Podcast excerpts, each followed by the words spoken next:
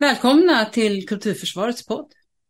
Syftet med podden är att tala med människor som har erfarenheter att bidra med till diskussionen och som har intresse av att diskutera om och i så fall när och varför arbetarrörelsen tog beslutet att inte längre tro på konst, kultur och folkbildning som en del av grunden för samhällsbygget.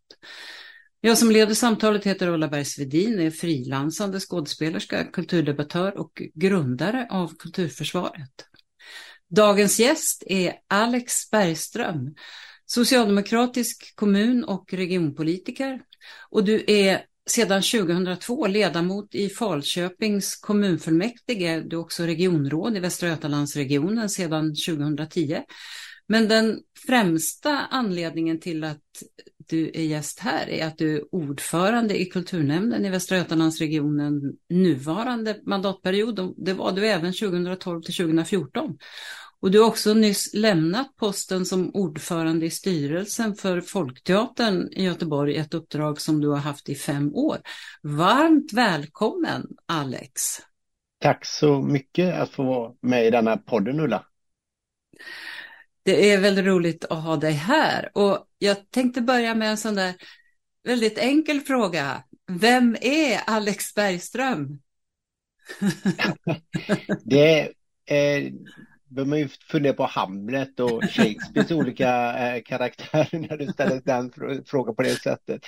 Skaraborgare, eh, bor i Falköping, har eh, som regionpolitiker, eh, ibland brukar jag säga, jag har faktiskt bott eh, på öarna på Bohuskusten. Jag har bott i Göteborgsområdet i Lerum och jag har bott i Tidaholm och Falköping. Så jag har bott i några områden i vårt, i vårt nya län från 1998, får vi ändå säga nya län. Mm. Jag är intresserad av eh, idrott. Eh, mycket kultur konsumerar jag och så blir det en hel del också vandringar, turistvandringar eh, blir det väl mer. Ute i vår eh, vackra natur eh, runt om i Skaraborg och Västra Götaland. Mm. Eh, min huvudfråga i den här poddserien är ju om jag frågar för att jag vet inte. Och i så fall när arbetarrörelsen, alltså S och V, räknar jag dit, tog beslutet att konst, kultur och folkbildning inte längre håller som grund för samhällsbygget. Vad tänker du om den frågan? Nu betonar du ordet om. För jag, mm. jag, kan ju tycka att eh, socialdemokratin inte har övergivit konst, kultur och folkbildning. Men tyvärr eh, så har andra frågor på den politiska dagordningen fått större tyngd för det samhällsbygget som, som mitt parti, Socialdemokraterna, eh, mm. verkar och arbetar för. Och det är inte bara Socialdemokraterna egen, alltså, det handlar också om hur, hur samhället ser ut idag, eh, vilka frågor som diskuteras. Eh, arbetarrörelsen har inte på något sätt hegemonin i, i vilka frågor som, som ska finnas i, i den allmänna debatten eller som ska diskuteras av eh, journalister eller författare eller konstnärer. Jag har ju en önskan att eh, kultur och folkbildning skulle få en betydligt högre plats, både i mitt parti men också generellt i, i samhället. Hade jag varit barn och utbildningspolitiker så tror jag kunde säga liknande. Flera delar i barn och utbildningsfrågor finns ju på den politiska dagordningen med betygsfrågan och läsning. Men det är så mycket mer som är barn och ungdomskultur. Men jag som befinner mig inom kultursektorn som kulturpolitiker eh, önskar självklart att konsten kunde få ta en större plats eh, och folkbildning större eh, tyngd i det, den betydelse det faktiskt har för samhällsbygget. Grunden för samhällsbygget. Mm. Du, du sa här nyss att du hade varit på eh, ett möte idag där ni hade diskuterat folkbildning. Vad diskuterar ni då? Det är ju, vi har en, eh, ett regeringsunderlag som består av eh, Sverigedemokrater, moderater, kristdemokrater och liberaler de har ju tydligt aviserat att folkbildningen är en fråga som vi vill stöpa om, stuva om mm. och få en betydligt ökad statlig styrning på. Mm. Så det vi har gjort den här förmiddagen på ett gruppmöte är att diskutera den promemorian som Utbildningsdepartementet har skickat ut. Ökad statlig styrning på folkbildningen. Det handlar om att eh, regeringen lägger ett förslag om att det är regeringen som ska fördela pengar mellan eh, folkhögskolor och studieförbunden, de två grenarna inom folkbildningen. Och inte den ordningen som är idag. Idag är ordningen att det är Folkbildningsrådet som gör den fördelningen. Hur mycket eh, pengar ska procentuellt ska gå till studieförbunden i samverkan och mycket ska gå till eh, folkhögskolorna. Men som sagt var då Mats Persson på utbildningsdepartementet som är Eh, minister inom området. Han har skickat ut en promemoria om att det är staten som ska styra detta.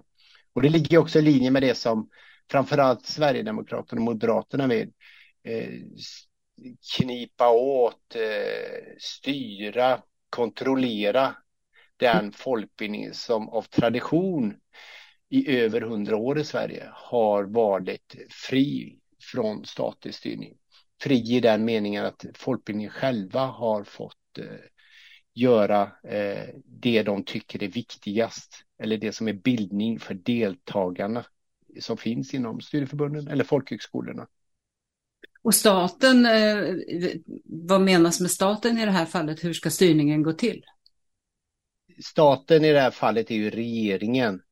De använder, de vill använda sin regeringsmakt att tala om att för kommande år så tycker vi att anslaget för folkhögskolorna ska vara på det här nivån och då anslagen på studieförbunden ska vara på den här nivån. Eh, det är ju för att man har en viss aversion mot eh, framförallt eh, studieförbunden nu. Ja. Och det är inte alla studieförbund, men det är några studieförbund som ganska tydligt om man läser framförallt Sverigedemokraternas eh, olika inlägg om studieförbunden. Det är framförallt eh, Sverigedemokraterna som har en ganska stark aversion vad studieförbunden gör eller inte gör. Och så slänger man ut en massa påståenden om missförhållanden och missbruk.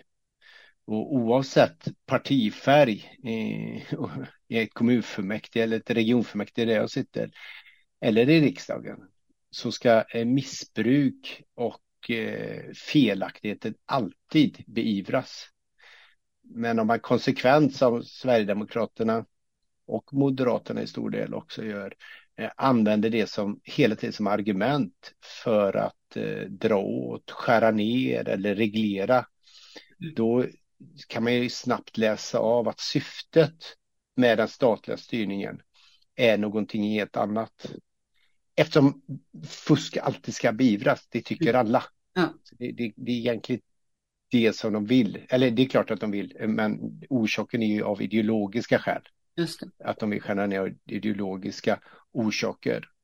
De gillar inte den, den idén som folkbildningen bygger på. Då är det ABF de vill skära i helt enkelt? Ja, eh, det kan vara fler än ABF. Är eh, väldigt tydlig mål, tavla mm. också. Eh, särskilt när eh, Sverigedemokraterna tycker att Ibn Rushd eh, som en paraplyorganisation, studieförbunden är ju oftast paraplyorganisationer, mm. det finns ju många medlemmar inom varje studieförbund där, man, där de tycker att eh, det är, som de uttrycker sig, problematiskt med vissa medlemmar i dessa studieförbund.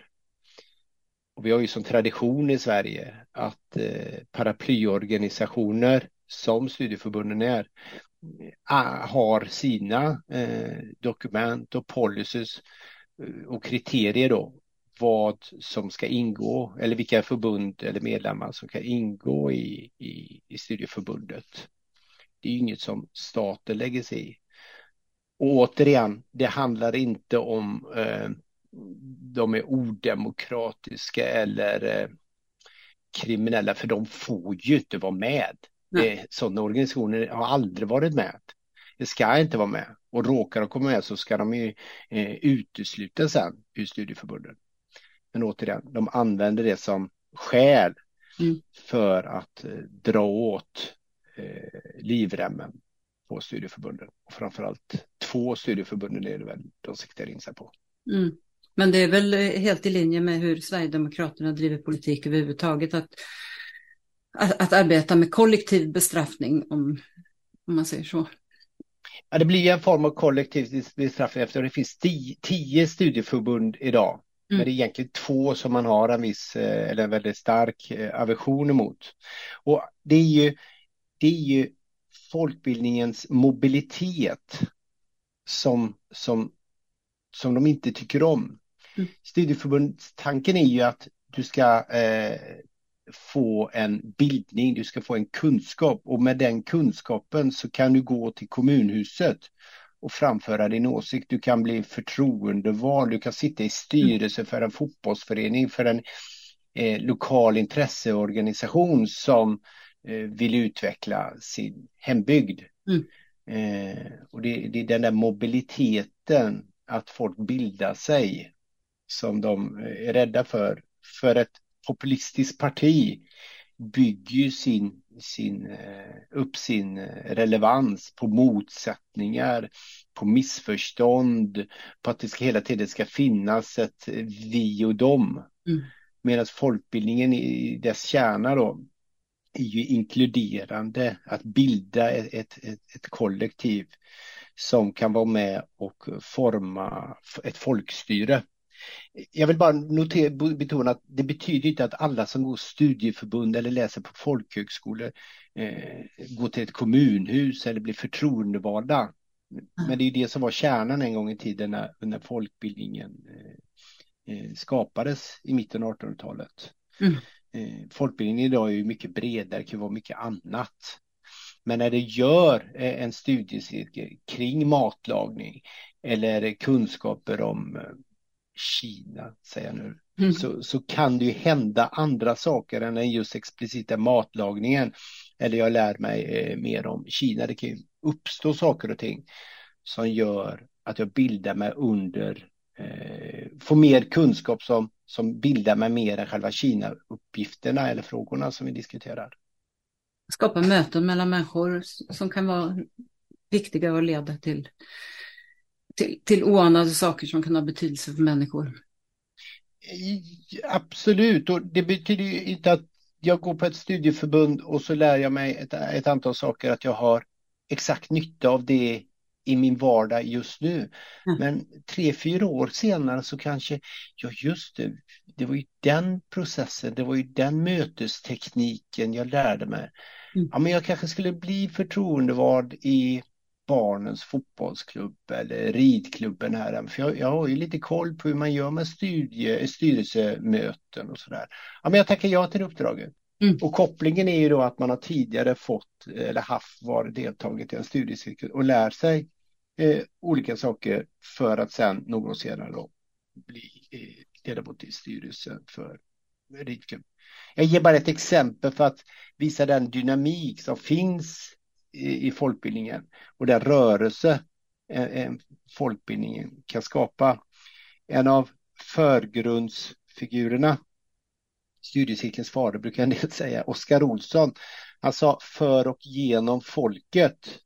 Mm. Och när han sa det så citerade han ju ganska eh, ordagrant Abraham Lincolns eh, tes om ett folkstyre för folket och genom folket.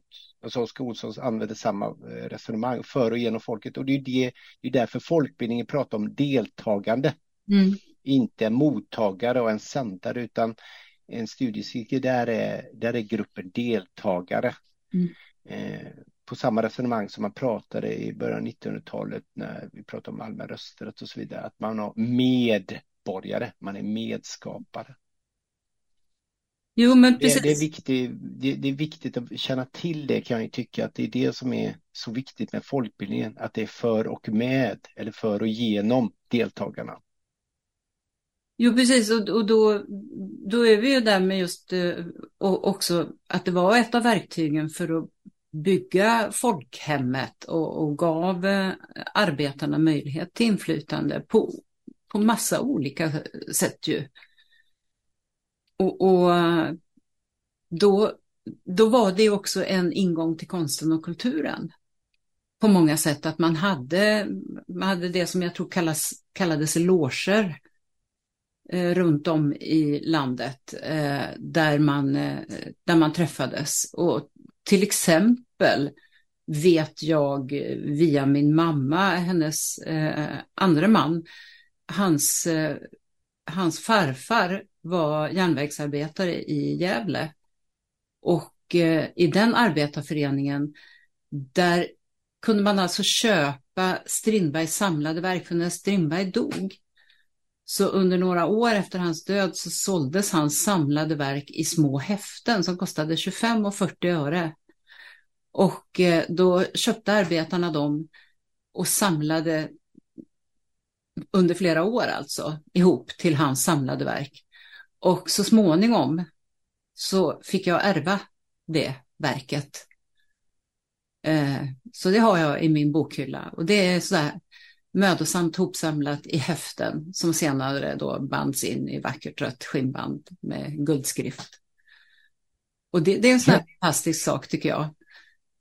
Att, Jättefin att historia. Ja. Och det var ju för att man, man var så säker på behovet av bildning, ja. av kunskap. Eh, de första eh, folkhögskolorna som bildades i Sverige, det var ju borg, eh, vad heter det, bönderna som skulle eh, få ökad kunskap. Ja. För eh, kommunreformen på 1860-talet gjorde ju att betydligt fler i socknen kunde sitta med i drätselkammaren eller då den tidens kommunstyrelse. Men det kan ju inte bara gå dit och inte ha någon kunskap eller bildning. Mm. Så eh, Önnestad till exempel, en folkhögskola från eh, 19, 1868, eh, det bildades ett par stycken i slutet av eh, 1860-talet. De var ju till pre precis på liknande sätt det du berättade Ulla om denna bokinsamling med Strindberg-grejerna, eh, skrifterna. Att bilda bondeklassen. Och det som är intressant där, kopplat till din fråga är ju, det heter ju fortfarande folkbildning.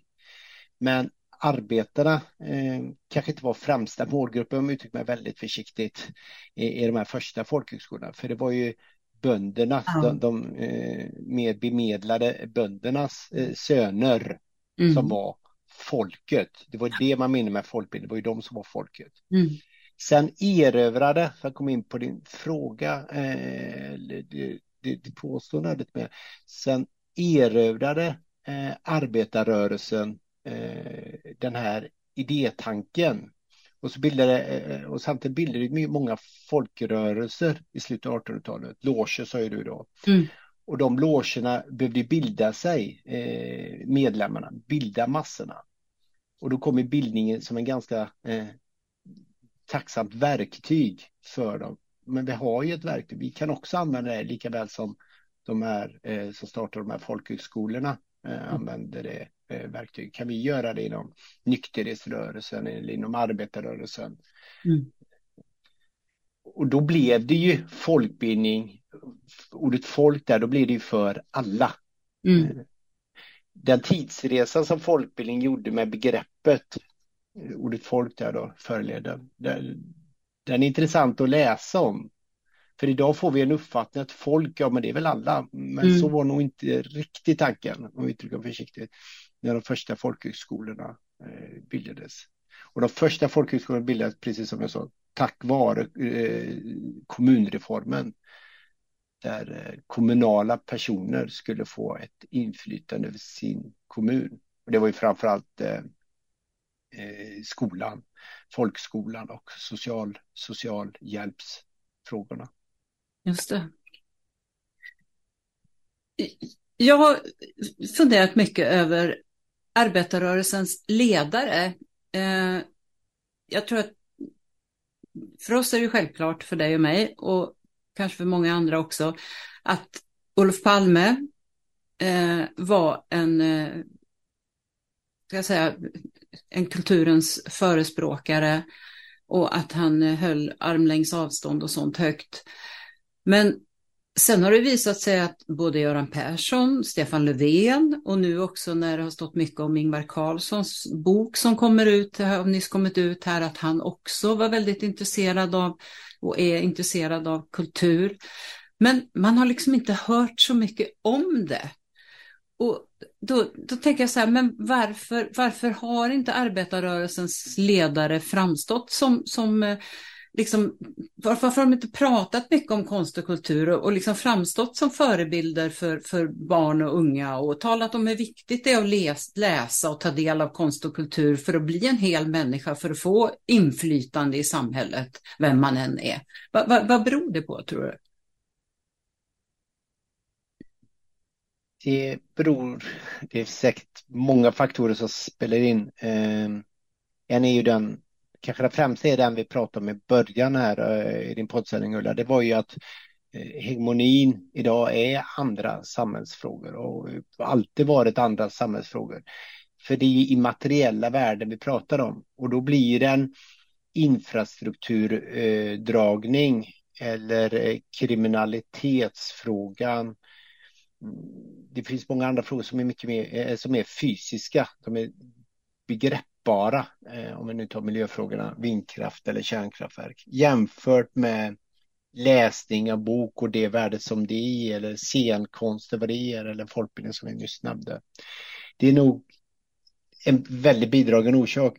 Sen ska vi vara medvetna om att tittar man på Stefan Löfven så var ju, eller titta på, om man eh, kikar igenom hans eh, kultursatsningar, läslovet var han ju oerhört tydlig med eh, vikten av och försökte införa läsloven.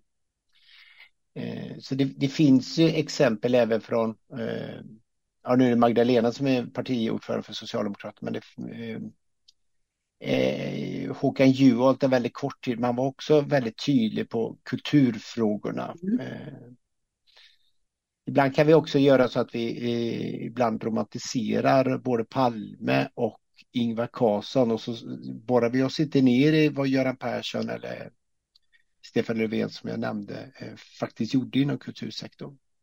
Men återigen, och det sa jag i början av sändningen, jag önskar att mitt parti gjorde betydligt mer inom kultursektorn. Eh, tog, frontade den eh, tydligare. Det, det kan jag hålla med om.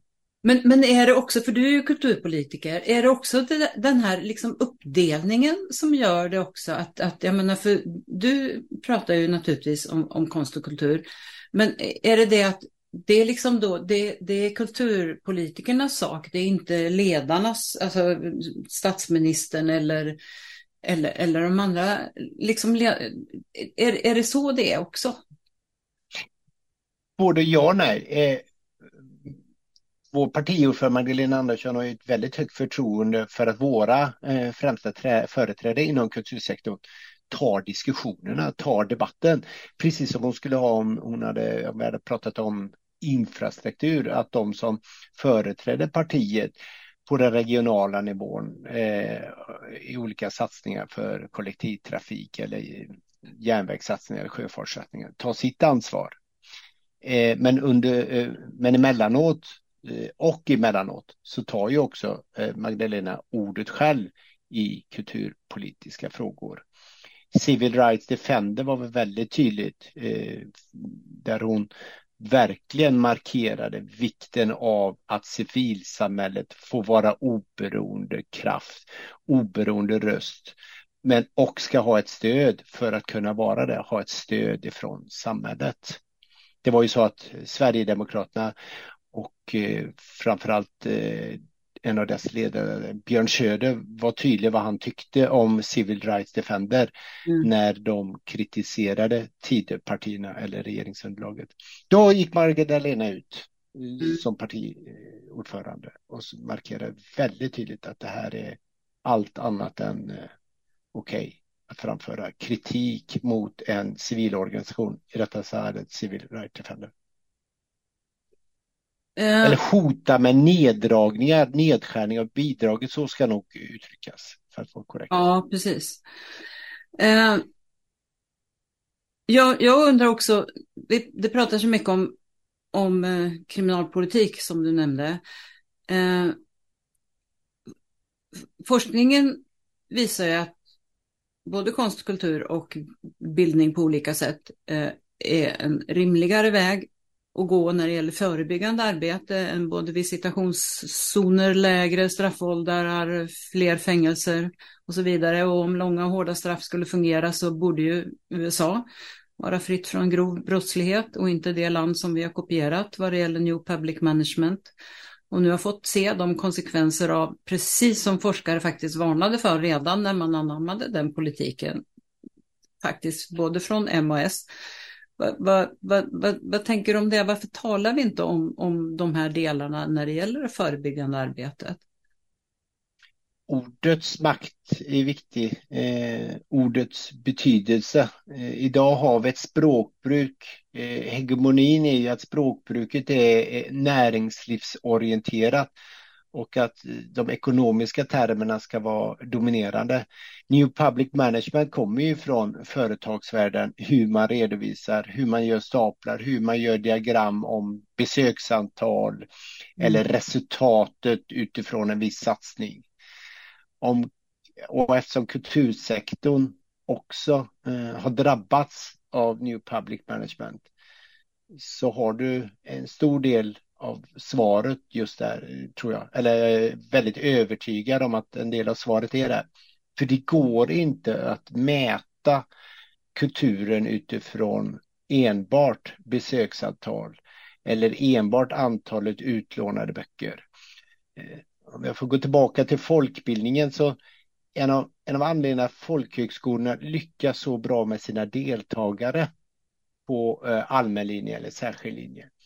Det är ju att de, de, de, de ser individen och kan använda socialpedagogiskt eh, och inte anpassas efter en redovisning eh, som, som, som skolplanen eh, säger. Eh, redovisning New Public Band kopplat till skolplanen utan man har eh, sin egen takt, sin egen socialpedagogisk eh, didaktik gentemot deltagarna.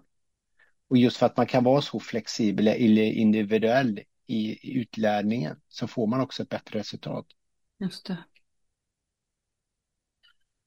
Ja, och, och även då i krig och katastrofer så har ju konsten och konstnärer gjort att människor har överlevt, det vet vi ju. Och senast faktiskt under covid. Och då tänker jag också, varför pratade vi inte om det innan valet? Jag tänker många skulle ha tänkt efter och kommit ihåg att ja visst ja, vi såg streamade konserter och teater, biblioteken körde hem böcker, vi gick på en föreställning för bara åtta personer och så vidare. Och bara, eh, jag tänker för 15-20 år sedan hade det varit helt annorlunda. För hur torftigt hade livet inte varit utan utbudet av kvalitetsfilm och dokumentärer och tv-serier som vi har vant oss vid de här senaste decennierna under covid. Under pandemin så sa många eh, kulturpolitiker framför allt att eh, kulturen saknar man först när den är borta. Ja. Eh, ganska elak kanske, men det låg väldigt mycket i det. Eh, för det var då som folk reflekterade, reagerade. Jaha, nej, så det där tycker vi inte om. För precis så som du eh, läste upp eller ställde din fråga så, så saknar vi det när, det när det är borta. Och vi behöver väl som kulturpolitiker bli bättre på att tala om eh, att konsten ska synliggöra eller att konsten synliggör samhället, konsten synliggör människan utifrån olika perspektiv. Konsten gör det på dess egna villkor. Det tror jag kan vara en nyckelfaktor för, för konsten och kulturen att ta sig fram. Att vara kulturpolitiker många gånger betyder att jag behöver först förklara sektorn, mm. hur det fungerar eller hur, hur, vi, hur vi arbetar. För en kulturpolitiker skapar eh, inte konst. Mm. Däremot så kan den genom kulturpolitiken skapa förutsättningar för kulturarbetare och konstnärer att verka. Och då kallar vi det för kulturens infrastruktur. Vi ger alltså förutsättningar, eh, byggelement för att eh, en ekokedja från det fria kulturlivet till utbildningar, till kulturskolorna, till scenkonsten om det är dit, eller om det är museer, eh, kan verka. Men vi lägger oss inte på något sätt i och vi finns inte i, i den direkta vardagen där konstnärer eh, eller kulturarbetare befinner sig. Eh, det skiljer sig en hel del åt mot många andra sektorer eh, som, som sysslar med andra politikerområden. Och det behöver vi nog bli tydligare för det som händer på biblioteket eller det som händer på en scenkonst. Det är någonting helt annat än när man skapar politik för en bättre sjukvård eller barnomsorg eller inom socialtjänsten. Dessutom är de, flera av de områden jag räknade upp väldigt hårt reglerade. Och det går inte att reglera eh, inom kulturpolitiken mer än att man säger att man vill skapa förutsättningar, alltså kulturens infrastruktur ska skapa förutsättningar. För reglerar man tydligare så tappar man ju armlängds avstånd och den konstnärliga friheten. Borde vi samarbeta mera, vi inom branschen och kulturpolitiken? Ja, det är ett mycket bra förslag för att öka förståelsen. För jag kan ju tänka mig att det väldigt ofta finns en frustration eh, hos kulturskaparna, eh, kulturfältet och tvärtom då från oss kulturpolitiker att det kan vara en eh, frustration för att vi vill lära oss mer, vi vill förstå mer och så vidare. Så det, det kan verkligen finnas en poäng att hitta hur vi kan samverka mer. Men vi får ju inte som kulturpolitiker bli branschföreträdare. Eh, för vi är ju inte branschföreträdare om jag sysslar med transportpolitiska frågor. Mm. Jag skapar ju förutsättningar för mer järnväg eller mer asfalt eller mer sjöfart. Men jag är ju inte branschföreträdare. Och det är samma inom kulturpolitiken då, att vi får inte sammanblandas med sektorn. Det, då, det, för vi ska ju ha, dels ska vi ha det armlängds avstånd och sen ska vi veta att vi har skilda roller. Du, du tänker på skolministern? Nej, jag, jag tänker faktiskt inte på något speciellt utan eh, ibland när eh, kultur eh, eh personligheter gör eh, eh, hårda eller Twitterinlägg och så vidare om det ena eller det andra som kulturpolitiken har sagt så kan jag känna ibland att men kulturpolitiker är inte branschföreträdare, de är i första hand kulturpolitiker och andra hand kulturpolitiker. De, de ska inte företräda branschen. Däremot ska de leverera mm. förutsättningar till sektorn eller branschen. Att skapa kvalitetsfilm eller dokumentärer eller scenkonst. Mm skapa kompetensförsörjningsplattformar, utbildningar, yrkeshögskolan alltså, eh, för att det ska kunna eh, finnas scentekniker, inspicient eller om det ska vara bibliotekarie. Det är där politik, kulturpolitiken ska befinna sig. Att lyssna in branschen eller sektorn. Hur ser behoven ut och utifrån det styra. Men, men om jag jämför med, med eh, i, när jag hör och ser debatten när det gäller andra politikområden så är det ju ganska eh, häftiga krav som kommer om, eh, om vi ser från rättsväsendet, från polisen och så vidare, så, så, så, är det ju ganska tydliga krav som kommer gentemot politiken eller från eller från eh, just eh, skololigarkerna och så vidare. De, de, är ju ganska tydliga. Eh, den, den, tydligheten tror jag inte kommer från, från våra mm, områden eh, riktigt. Eh, eh, så att eh, är, är, inte vi ganska, är inte vi ganska fogliga av naturen på något vis? Vi har vant oss vid att vi, vi får vara vi, vi, vi, vi, får, vi får vara nöjda med det vi får. För till exempel tror jag inte att det är någon annan offentligt finansierad verksamhet som, som nöjer sig med att det mumlas lite om stipendier när man pratar om att man vill ha lön för sitt arbete. Det har du helt rätt i. Det har, det har helt rätt i. Skulle vi jämföra med eh, skolkoncernerna så är de, skär de frågan på ett helt annat sätt och lägger sig i skolpolitiken på ett väldigt frapperande och häpnadsväckande sätt. Mm. Där de till och med kan hota med att flytta om de inte får fortsätta tjäna stora pengar. De tar verkligen inget samhällsansvar. Det är ju helt andra summor det handlar om när det är skolkoncerner. Eh, så det, ja, du har helt rätt i det. Men sektorn eh, kan ibland ändå, upplever jag, tro att kulturpolitiker blir någon form av branschföreträdare istället för att eh, branschen kanske ska lyssna på skillnader mellan de politiska partierna och utifrån det agera. Jo. Inte att det är generellt så, men jag kan uppleva det ibland att det, mm. det drar åt det hållet. Att nu ska ex-kulturpolitiker stå upp för eh, filmbranschen, nu ska stå upp för mediebranschen. Vi måste agera för detta och detta. Är det så att vi borde agera mer själva?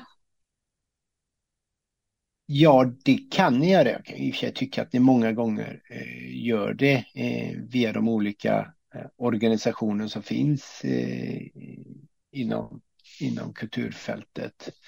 Men det finns säkert eh, mer att göra. Tittar man på antalet eh, mötesplatser för där kulturpolitiker möter jag säger gärna sektorn, inte bransch, mm. men, eh, så, så är de, de är väldigt få till antal.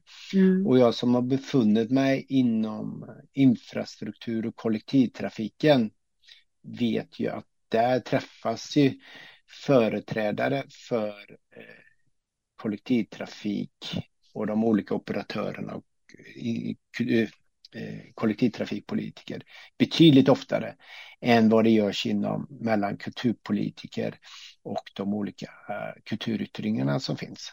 Mm. Ja, det, det, det, kanske skulle vara någonting att tänka på för, för att just sprida, sprida mer kunskap om, om hur, hur, hur själva arbetet ser ut, tänker jag.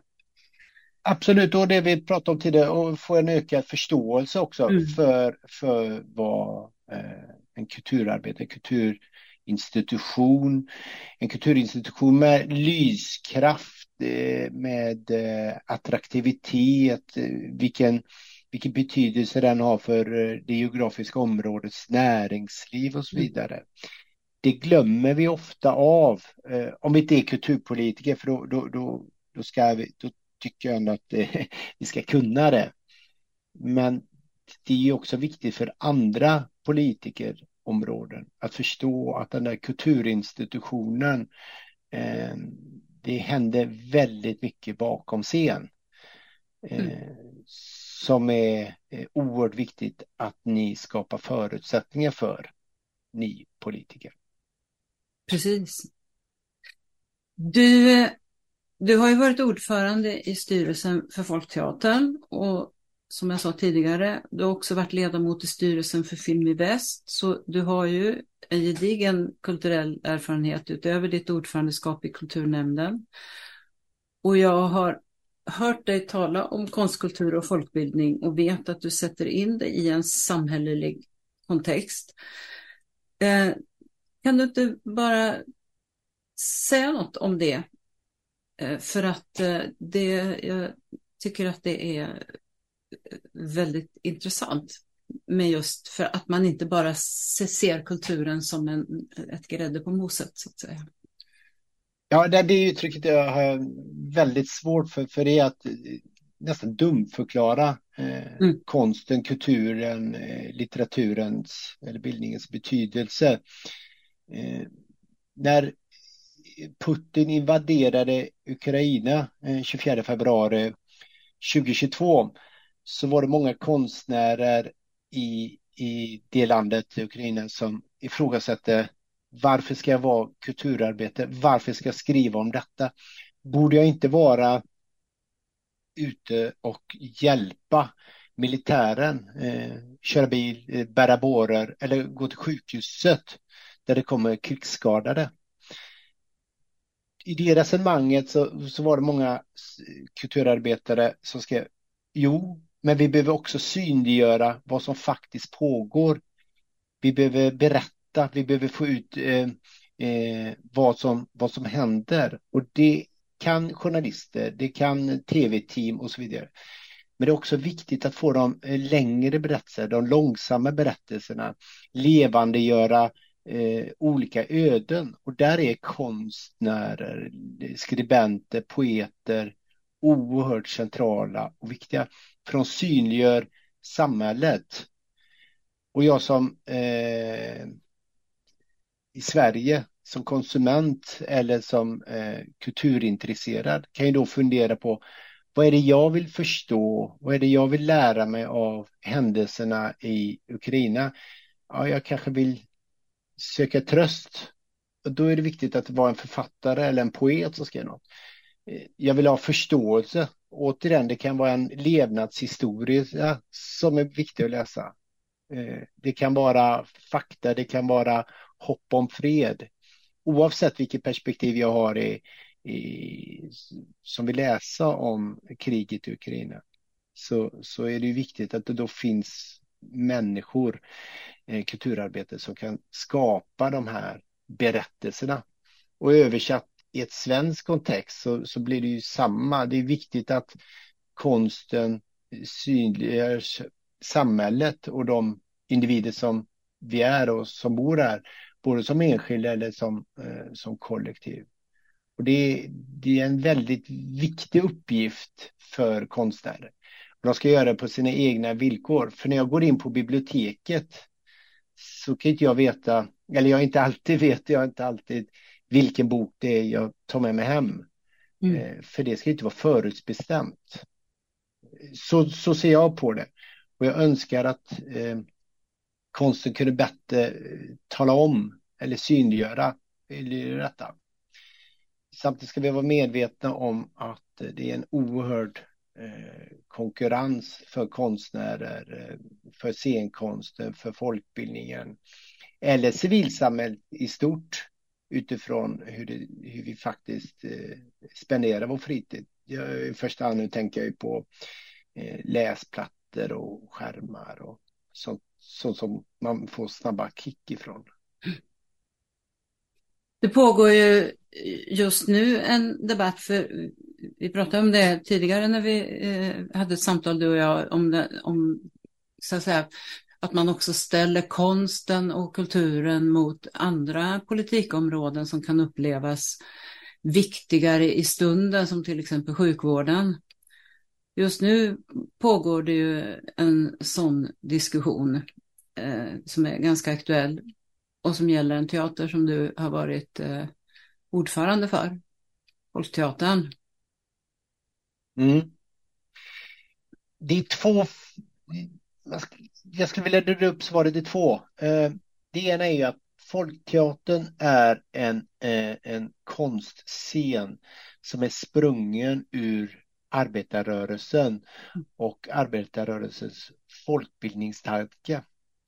Den idétraditionen eh, tycker ett antal partier i Västra Götalandsregionens regionfullmäktige väldigt illa om. Mm. För det finns en uppfattning en ideologisk uppfattning att det som spelas på scenen på Folkteatern eh, skulle vara arbetarrörelseteater. Och det är så långt ifrån arbetarrörelseteater kan vara. För det är en självständig eh, konstnärlig ledare, det självständig teater, självständig så, så vidare från styrelsen. Precis som en opera eller eh, någon annan scenkonstinstitution i Sverige har en självständig repertoar. Mm. Eh, konstnärer som skapar, de, de är inte kopplade eller ska redovisningsskyldiga till styrelsen. Det är en av anledningarna till att eh, Kristdemokraterna, Sverigedemokraterna och Moderaterna vill eh, släcka och stänga eh, Folkteatern. Det andra eh, som de gör torgför och synliggör, det var precis det du sa i din fråga Ulla, att de att de mäter mot sista sjukvårdssängen eller vårdcentralens öppettider, eh, ställer olika politikområden och framförallt då sjukvården mot varandra. Och det är mer ett, populistiskt sätt att eh, vinna gehör. För det är klart att det låter alltid viktigare i alla sammanhang att satsa på den sista sjukvårdssängen eller barn och ungdomspsykiatri än eh, en konstnärlig verksamhet. Eh, så det, det, det, det, ska ses som retorik. Mm. Ett, ett samhälle utan konst och kultur blir extremt torrt och fattigt. Verkligen. Eh, jag, jag, tror ju också att det handlar precis om det, att man inte vill att, eh, så att säga, den, den sortens berättelser ska få berättas. Det ska inte finnas mångfald på olika sätt och vis och så vidare. Och då har man, men, men det är ju också, tror jag, att det är så att man att man, man tänker att man börjar med Folkteatern men man kommer ju fortsätta nagelfara alla konstnärliga verksamheter för att försöka hitta möjligheter att eh, skära. Ja, och det... Vi, varje... Eh, alla regionpolitiker, kommunpolitiker eller riksdagspolitiker har ju full förståelse att i tuffa ekonomiska tider så kommer det krävas eh, hårda prioriteringar som inte är gynnsamma. Och det är oavsett om jag sitter i en socialnämnd i en kommun eller barnomsorg eller eh, en kulturnämnd. Det är en sak när det är budgettekniska eller ekonomiska. Men det är i flera fall sedan Sverigedemokraterna kom in i mötesrummet eh, av ideologiska skäl. Eh, det fanns ideologiska skäl tidigare också givetvis, men det, de blev väldigt tydliga när Sverigedemokraterna kom in. För Sverigedemokraterna har en mycket tydlig kulturpolitisk agenda mm. och är moraliserande vad som är rätt och fel på ett bibliotek eller en scenkonst eller vad folkbildningen ska göra. Och den, den, den den moraliserandet eller det tyckandet från politiker fanns inte tidigare. För vi hade en uppfattning som kollektiv grupp, kulturpolitiker som kollektiv grupp, att det skulle vara armlängds avstånd mm. och konstnärlig kvalitet. Vi skulle alltså inte lägga sig i eh, vilka böcker bibliotekschefen och dess medarbetare köpte in, utan det var, gjorde de en bedömning, eller var scenkonsten eller ord och bild. Vad är det för gatukonst vi ska se? Idag ser vi någonting helt annat när Sverigedemokraterna sitter i de beslutande församlingarna. De är väldigt konsekventa att när det kommer frågor om armlängds avstånd och konstnärlig frihet så tycker de att de ska få lägga sig i. För det är skattekollektivet som har betalat det här. Med det sagt så betyder inte det att det inte gjorde klavertramp innan Sverigedemokraterna. Men det var mer i form av enskilda öar eller i singularis. Mm. De felstegen som begicks tidigare. För som kollektiv så var det, fanns det en överenskommelse. Jag var inte där på skrivet på papper. Att vi lägger oss inte i den konstnärliga verksamheten. Och det var ju ett uttryck som har funnits eh, sedan andra världskriget. Mm. För de demokratiska staterna i, i västra Europa Eh, hade sett vad fascismen med, med dess eh, kulturpropaganda eller nazismen eller kommunismen med sin eh, kulturpropaganda hade gjort för staten och det var vidrigt och det var ju därför också det myntades eh, de här begreppen om konstnärlig frihet och armlängds avstånd. Du satt väl i regionfullmäktige då när SD ville stoppa en föreställning som Regionteater Väst gjorde, det var väl 2015 tror jag. Eh, och då var ni ju väldigt överens, alla övriga partier, om att de inte fick igenom det. Så att någonting har ju hänt eh, sedan dess, uppenbarligen. De är en del av regeringsunderlaget, det är det som har hänt.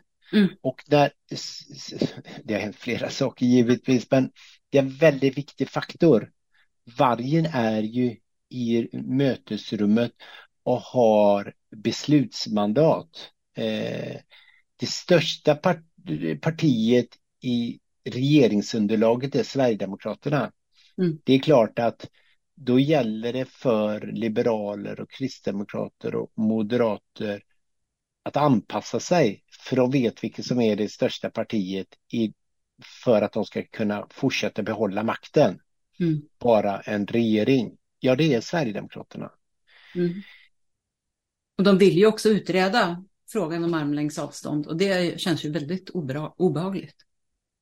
De vill, och de vill utreda och de vill förändra och de vill skapa en annan, ett annat sätt att diskutera frågan. Det, syftet är ju att de vill ha en mer eh, moraliserande, sa jag förut, men den ska vara mjukare, den ska vara snällare, den ska vara mer normativ. Och när jag träffar sverigedemokrater i olika politiska församlingar så, så frågar jag ofta vad, vad, vad är mjukt och snällt? Vad är, vad är det för konst? Stimulera mm. den. Och var går gränsen för det där? Mm. Och en annan aspekt på det hela det är att det är en mänsklig rättighet att få agera fritt att få skapa utan att det ska finnas något moraliserande. Mm. För det är ju så som vår demokrati och yttrandefrihet och konsten har, har växt och frodats och, och fått den kvalitet det har idag. Men om den mänskliga rättigheten ska skäras på ett sätt som gör att vi ska rangordna vad som är rätt och fel att uttrycka sig på scen, då är vi väldigt farligt ute.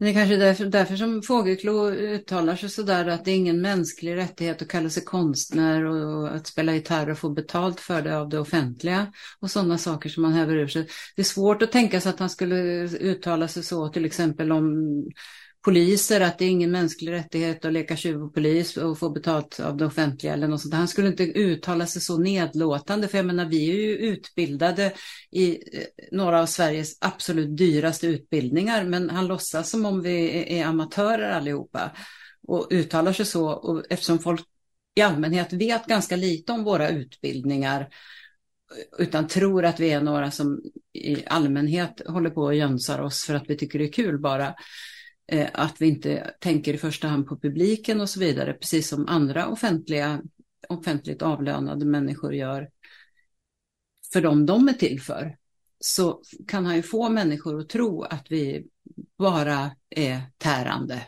som ju är deras eh, uppfattning om oss som arbetar inom den kulturella sektorn.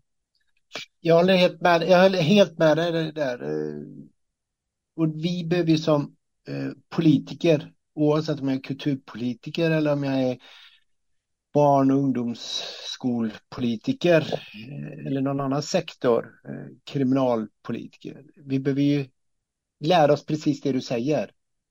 Jag tror vi var inne på det tidigare på podden också, vi behöver förstå vad som händer bakom scen. Mm. Hur mycket oerhörda krafter eller starka, fina, viktiga insatser som görs för Eh, Eh, publiken, för eh, kulturlivet.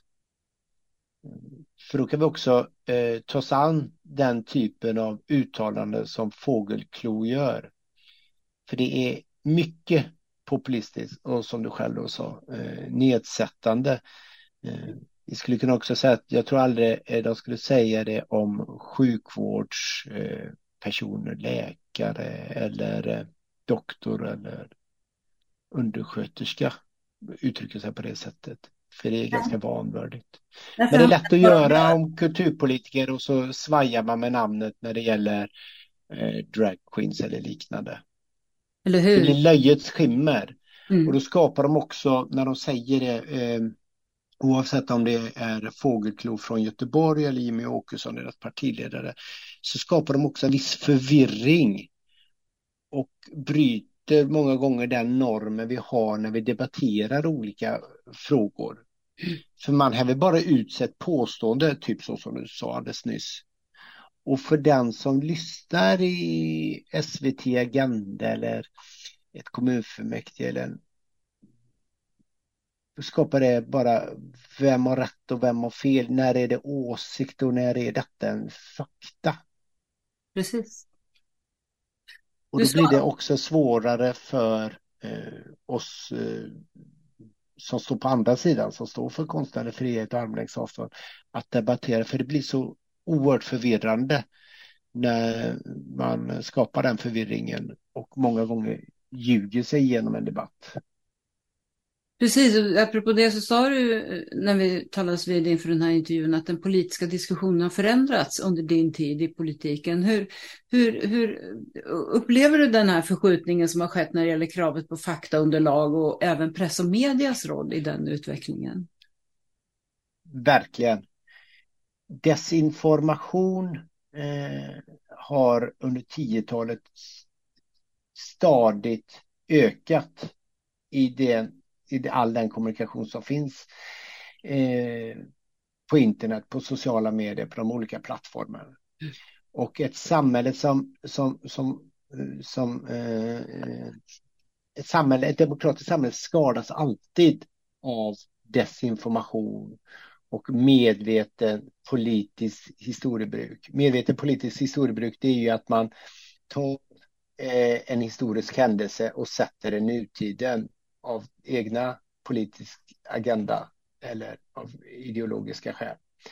Det sista är alltså att när Sverigedemokraterna i EU-valet 2019 påstår en massa saker om Socialdemokraterna och andra världskriget och att Socialdemokraterna mm. hjälpte nazister genom Sverige eller eh, ja, att Socialdemokrater skapade eller bildade det rasbiologiska institutet i Uppsala så är det en politisk historiebruk, en förfalskning i syfte att vinna ideologi eller opinion idag.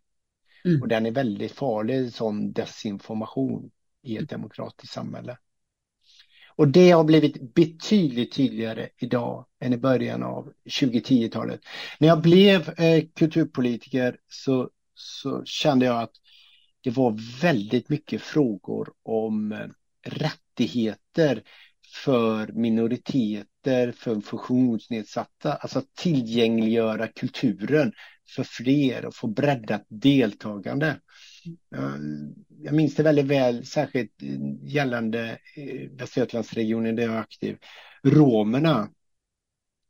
Minoritetsfrågor idag skärs på ett helt annat sätt eh, än vad det gjorde då. Och det är väl bra att politiska frågor förflyttar sig. Men det handlar ju mer om att ska det finnas minoritetsspråk? Ska de ha rätt till olika tillgängligheter eh, som judar? Och det är ju framförallt österländsk kultur, läs arabtalande språk som Sverigedemokraterna vill klämma åt. Så det är många gånger den typen av diskussion. För tio år sedan så pratade vi inte om konstnärlig frihet och armlängds avstånd alls på det sättet som vi gör idag. För det är precis som vi pratade om tidigare i podden att det var så självklart för alla partier att stå mm. bakom det. Men idag får vi väldigt ofta ta en votering eller en debatt om ska vi ha eller inte ha armlängds avstånd, vilket i sig är helt absurt. För bryter vi armlängds avstånd och den konstnärliga friheten, då är det en samhällsomstörtande sak vi faktiskt gör. Det är farligt för ett demokratiskt samhälle att bryta armlängds avstånd. Ja. Är det, är det fortfarande självklart att eh, ja, nu, Västra Götalandsregionen står väl också bakom Pride? Västra Götalandsregionen står bakom Pride men inte alla partier eh, gör ju inte det. Och då använder man ju liknande det vi pratade om tidigare, man mäter mm. mot sista sjukvårdssängen eller man, man, man, man mäter mot andra saker som politiker behöver prioritera och skapa bättre eh, förståelse för. Ja, så det är ändå en diskussion? Det finns en diskussion. Det mm. gör det också att det är svårt för eh, de andra partierna att, att diskutera vissa frågor. För det är klart att in, inget politikerområde är ju neutralt. Det kan ju finnas behov av att diskutera civilsamhället eller folkbildning eller scenkonsten utifrån en rad olika parametrar, för det har vi alltid gjort. Mm. Eh, sen vi fick eh, eh, sen vi fick demokrati i Sverige. På det Men så, som vi gjort sen vi fick scenkonster på 70-talet, den regionala scenkonsten eller regionala museerna på 70-talet. Mm. Så finns det alltid behov för politiken att göra justeringar eller förändringar mm. eller politiska prioriteringar. Men det som är svårt och det är det jag vill komma till, att lyfta den typen av diskussioner idag eh, är svårt för då, då hamnar vi väldigt lätt i frågan om eh, konstnärlig frihet eller armlängds avstånd. Alltså vad ska finnas på biblioteket? Vad ska finnas på museerna? Vad ska de visa? Mm. Och det var inte riktigt det vi hade tänkt att diskutera om vi skulle prata om ett museum. Det vi skulle vilja berätta om eller prata om bemanningsfrågan, öppettider, eh, kvaliteten, hur tillgängliggör ni historien, vilket kulturarv finns i området som ni känner att vi skulle kunna utveckla och så vidare. Ja, eh, Aftonbladets politiska chefredaktör Anders Lindberg, han säger ju att striden nu kommer att stå om folkbildningen, folkhögskolor och studieförbunden och det är där som SD kommer att sätta in stöten och sen kommer biblioteken, utbudet av litteratur, teatrarna, museer där de kan styra vilka berättelser som visas och där historien kan skrivas om så som sker redan i andra delar av Europa som han ju har beskrivit i ett antal artiklar i Aftonbladet. Ser du samma fara? Jag tror han Ja, jag tror han har rätt. Eh, det är alltid svårt att göra en prognos, men mönstret hur Sverigedemokraterna eh, successivt tar sig in i de kulturpolitiska frågorna, eller tar sig an de kulturpolitiska frågorna, då är det som Anders Lindberg säger, då, då är det den i den tangentens riktning de går. Att man först börjar där och sen kryper man sakta. Och då behöver vi, eh, andra partier, vara väldigt tydliga att stoppa redan nu nej och ta en votering och vinna den voteringen så att vi inte bryter. För det är samhällsomstörtande, det är farligt. För man kan i första läget känna, nej, det är inte så farligt. Om vi bara tar bort drag queens på Dramaten eller drag queens som ska läsa för barn så är de säkert nöjda sen. Så slipper vi den diskussionen. Och det kan väl en vanlig bibliotekarie göra. Släpper vi redan där så kommer de ju nästa gång säga att de tar någonting annat. Och så släpper vi det. Äh, det var väl inte så märkvärdigt. De där böckerna, det kan vi undvara. Men det kan man gå till regionbiblioteket och låna. Äh, vi hoppar, vi, vi köper detta nu. Alltså, jag försöker föra ett resonemang mm. att man sakta men säkert nöter sig in. Ja, ungefär så som Anders Lindberg skissade. Och då behöver vi verktygslådor av regeringen så vi kan säga nej och att vi också kan eh, skydda ett, eh, ett bra ord som ofta används nu, eh, skydda institutionerna mm. från den klåfingrigheten som eh, framförallt Sverigedemokraterna gör. Och det är jag med flera. Vi framför det ofta att kulturministern behöver, eh, behöver ge oss mer verktyg. Det finns ju verktygslager, verktygslåda finns ju museilagen där man kan hänvisa till tillgängliggöra och det ska vara sakkunskap och det ska bygga på forskning. Men i stiftstyrelser och i många styrelser så, så kan det vara svårt att bara hänvisa till museilagen. Det är samma med bibliotekslagen. Mm. Det är därför vi säger det. Vi behöver fler verktyg för att verkligen garantera verksamheterna mm. att de kan känna den oberoende och vara eh, orädda Ja.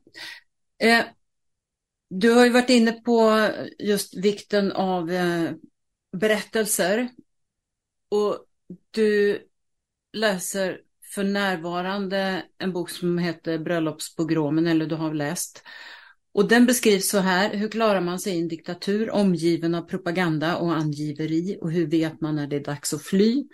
Den 24 april 1920 gifter sig författarens morföräldrar Rebecka och Isak i synagogan i en ukrainsk by. Inbördeskriget efter ryska revolutionen rasar. Ukraina kämpar för sin självständighet och den efterlängtade bröllopsfesten blir krossad av en pogrom.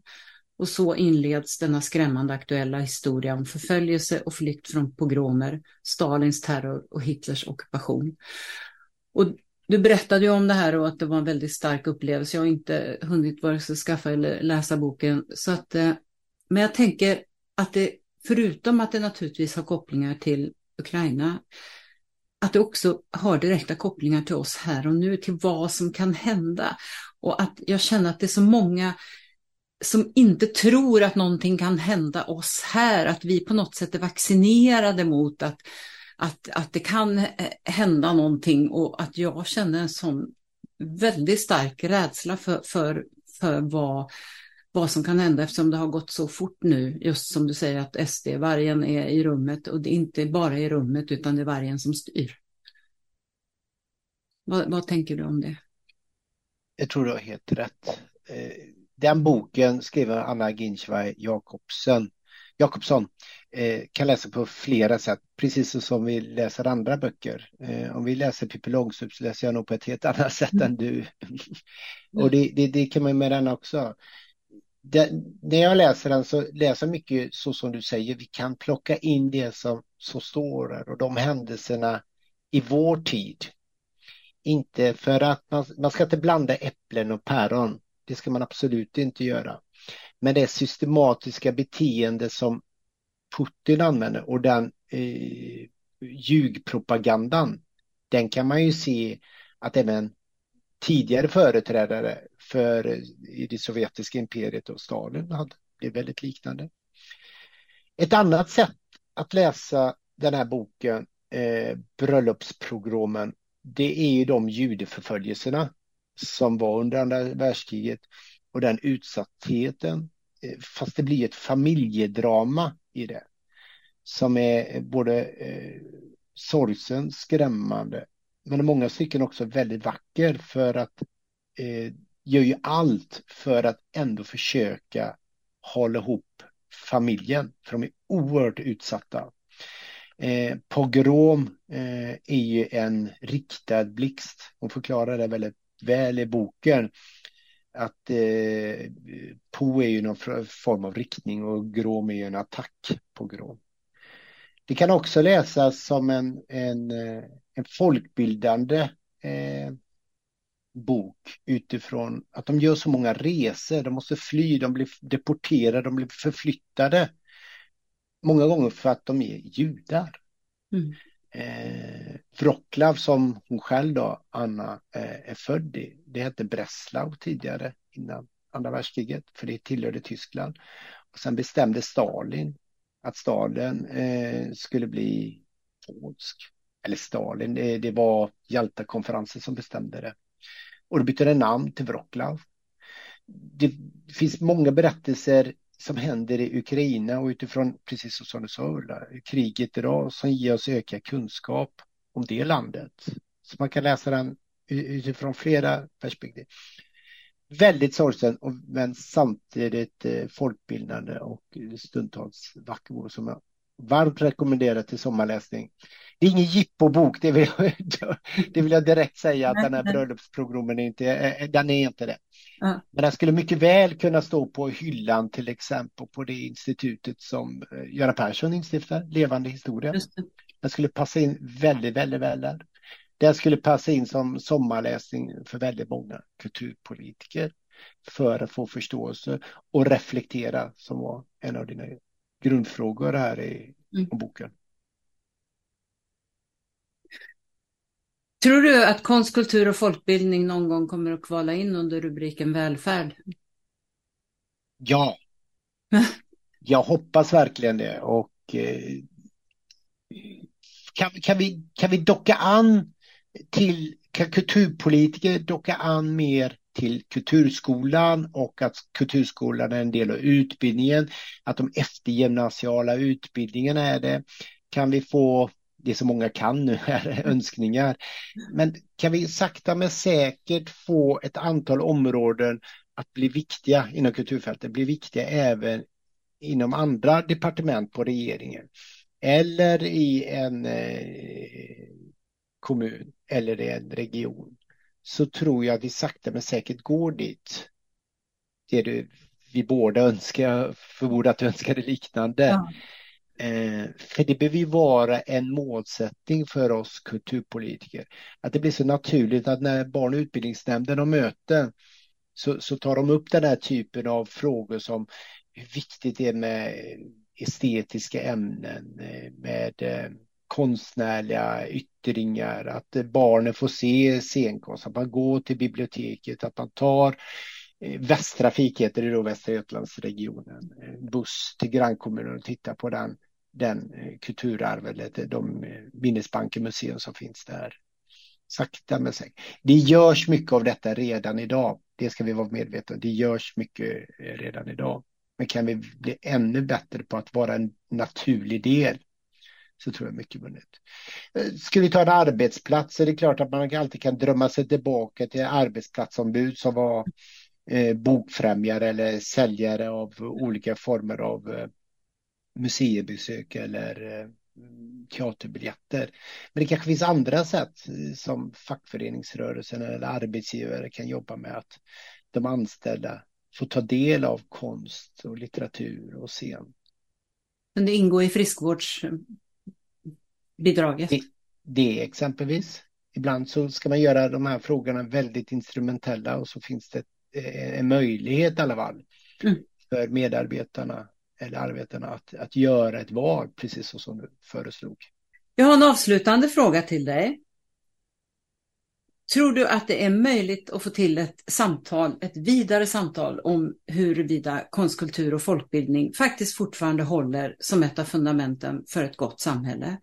För det var ju trots allt en viktig ingrediens i ett av världens mest framgångsrika recept för att ta ett land från extrem fattigdom till att bli ett av världens rikaste och mest jämlika länder då svarar jag ja på den frågan. Det, det tycker jag verkligen. Eh, pandemin visade, eh, under covid-pandemin så, så var det många som sa att eh, vi vill ha tillbaka konsten, vi vill ha tillbaka kulturen. Vi saknar och, och regeringen gav ju väldigt stort stöd också för eh, institutionerna och det fria kulturlivet att kunna överleva pandemiåren, för då var det ju nedsläckning som gällde. Så jag tror att det är fullt möjligt det du säger, för vi, vi, vi, vi sa att vi saknade kulturen under pandemin. Det gäller, gäller för oss kulturpolitiker och politiker generellt, eh, men framförallt oss, eh, att försöka lyfta in det högre på dagordningen. Mm. Den politiska dagordningen. Och då får det inte bli som Agenda hade för ett tag sedan där eh, Märta Stenevi hade ett samtal med Jimmy Åkesson om drag queens på bibliotek. Mm. För det är att förlöjliga hela kulturpolitiska debatten. Mm. Vi ska prata om kulturens infrastruktur, hur vi kulturpolitiker, beroende på vilket parti, vad vill vi göra för infrastruktursatsningar för att främja ett fritt och oberoende kulturliv? Är det mer av kompetensförsörjning? Är det mer av eh, eh scenkonst? Är det bild? Eh, är det bild och form som gestaltning? Är det eh, gatukonsten som ska synliggöras? Eller är det biblioteket? Mer av, vad jag försöker säga, det är mer av infrastrukturfrågor, mer av handfast. Vad är det vi ska göra? Och inte snuttifiera det som blev där i SVT Agenda. En fråga om drag queens, för det är verkligen att förlöjliga kulturdebatten. Kan vi komma bort från det och få reella frågor vår kulturpolitiska talesperson inte levererar, om hon får reella frågor om infrastrukturen för kulturen, vi ska stärka den, då kan reporten också ställa motfrågor till de andra partierna, regeringspartierna. Hur vill ni stärka kulturen? Och då får man en spännande debatt. Precis som vi skulle kunna få om infrastruktur, vilka järnvägsdragningar eller asfalt som ska läggas i Sverige. Precis. Jag tror också att det är det som behövs, att den tas på samma allvar som Eh, att, eh, som andra frågor. Och det känns väl inte riktigt så när det äntligen kom upp.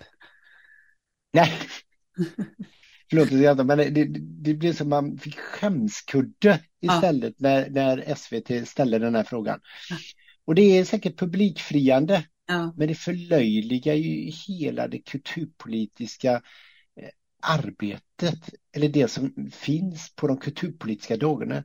Vi har väl ingen kulturpolitisk fråga på vår dagordning om drag queens? Finns ju inte där. Ja, ett parti har ju det. Ja, absolut. Och det har de på sina medlemsmöten förmodar jag. Men vi lyfter ju inte, det finns ju ingen, det finns ingen nämnd eller styrelse, vad jag vet, i kommuner eller regioner som har på dagordningen, ska drag queens eller inte få vara på bibliotek? Nej. Utan man har ju, hur ser det ut på folkbiblioteken så får man ett ärende kring det kanske. Eller så har man om lokstödet, alltså lokala satsningar för eh, Eh, de eh, lokaler som finns för civilsamhället. Eller så har man någonting om eh, Riksteatern i den lokala kommunen. Hur stödjer man dem och publikarbetet där? Man har ju inte... Ja, förlåt, jag, jag blir så upprörd när man ställer så snuttifierade frågor i SVT. Ja, men det, men det handlar väl just om att man, man räknar med att jo, men detta gör att, att människor blir intresserade för det, det är lite kittlande då. Och så vet man inte så mycket om det och så är det några som är upprörda och tycker att det är förfärligt och, och, och så vet man att nu kommer Jimmy Åkesson att vara i sitt esse. Och då tycker man att ja, men det här blir spännande. Ja men absolut. Exakt, då blir han i sitt esse istället för att SVT kunde gjort en historiedykning i frågan. Mm. Vilka var det som fick stå på scenen? Vilka som fick tala i de offentliga rummen? Mm. Det var ju män. En av anledningarna till att Dramaten har haft eh, eh, drag queens när de har haft eh, rundvandring och så vidare. Mm. Det är ju för att så var scenkonsten. Och eh, Sverigedemokrater som älskar kulturarv. Ja. De borde istället bejaka det Härligt! Nu blev det riktig kulturarv, för det var ju så här det såg ut. Precis. Och jag säger inte det för att förlöjliga, utan det hade ju varit klädsamt om man hade gett en liten återblick åtminstone. Att kvinnor fick inte stå på scenen. Berätta om hur det gick till på Shakespeares tid och så vidare. Ja. Ja. Eh, alltså, nej, nej, men det är så enfaldigt så att man blir alldeles mörkrädd. Ja. Ja, Stort tack Alex för att du ville medverka. Tack själv. Lycka till med eh, podden får jag väl säga tillbaka. Tack så mycket. Och tack för att ni lyssnade. Och den som vill veta mer om Kulturförsvaret och kommande poddar kan gå in på kulturförsvaret.se. Poddarna hittar ni på sidan och där poddar finns. Vill ni gå med i vår Facebookgrupp så är det bara att gå in och ansöka om medlemskap. Gruppen är öppen för alla som är intresserade av konst och kultur och som tycker att det är viktigt att konst och kultur och fri press och media diskuteras på samma villkor som andra politikområden. Tack och på återhörande.